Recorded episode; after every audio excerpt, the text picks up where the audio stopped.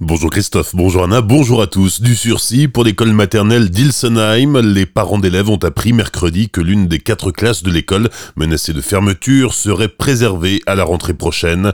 Pendant plus de trois mois, parents et enseignants se sont mobilisés pour sauver leur école et les conditions d'instruction de leurs enfants. Une mobilisation qui a payé pour la deuxième année consécutive puisque la situation était identique l'an dernier à la même époque.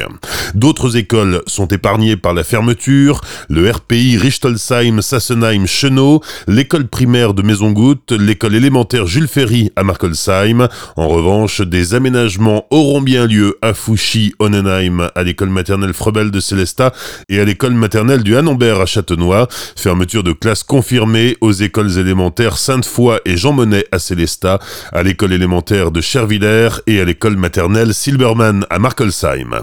Fuite de gaz hier matin à Ribeauvillé, les pompiers sont intervenus en milieu de matinée pour évacuer deux immeubles de la rue du 3 décembre. Les 30 occupants ont pu regagner leur logement peu avant midi. Ce n'est pas très glamour, mais cela peut sauver des vies. Le don d'organes, on en parle demain à Célestat avec les bénévoles de France Adot 67, l'association pour le don d'organes et de tissus humains. Une après-midi d'information est organisée de 14h à 17h au square Albert M. En 2017, 6100 greffes ont été réalisées en France. Aujourd'hui, 20 000 patients adultes et enfants sont inscrits sur liste d'attente. Dimanche, l'église catholique célèbre la Pentecôte, 50 jours après Pâques. À cette occasion, l'archevêque de Strasbourg invite les chrétiens d'Orient vivant en Alsace à se rassembler à Colmar. Monseigneur Luc Ravel concélébrera la messe de 10h30 en la collégiale Saint-Martin, messe présidée par le père Élie Achache, prêtre à Paris, selon le rite antiochien syriaque maronite et avec l'ensemble des autres rites orientaux. La cérémonie est ouverte à tous, bien sûr, et sera célébrée en trois langues, le français, l'arabe et l'araméen, la langue du Christ. Emmaüs Chervillers ouvre sa salle de vente chaque premier dimanche du mois et le samedi qui précède, même pendant l'été pour chiner et pourquoi pas pour faire de bonnes affaires. Mais à la rentrée de septembre, en complément de l'ouverture du 1er et 2 septembre, Emmaüs Chervillers propose un festival intitulé Compagnon d'encre, un rendez-vous réfléchi de longue date.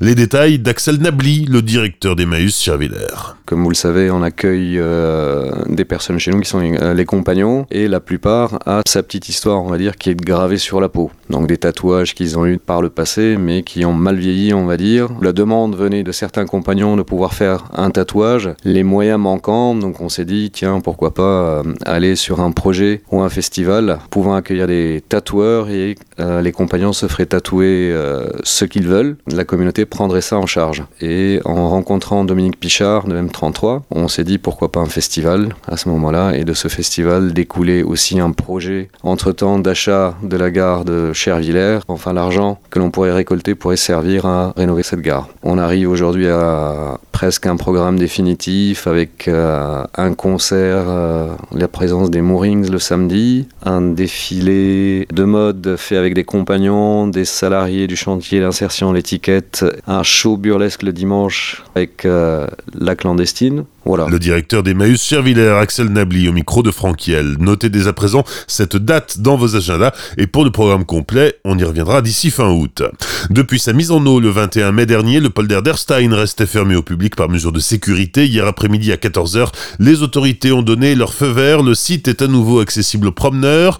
Le polder d'Erstein occupe l'espace d'une ancienne forêt alluviale qui se situait dans le lit majeur du Rhin avant les travaux de canalisation entamés dans la seconde moitié du XXe siècle.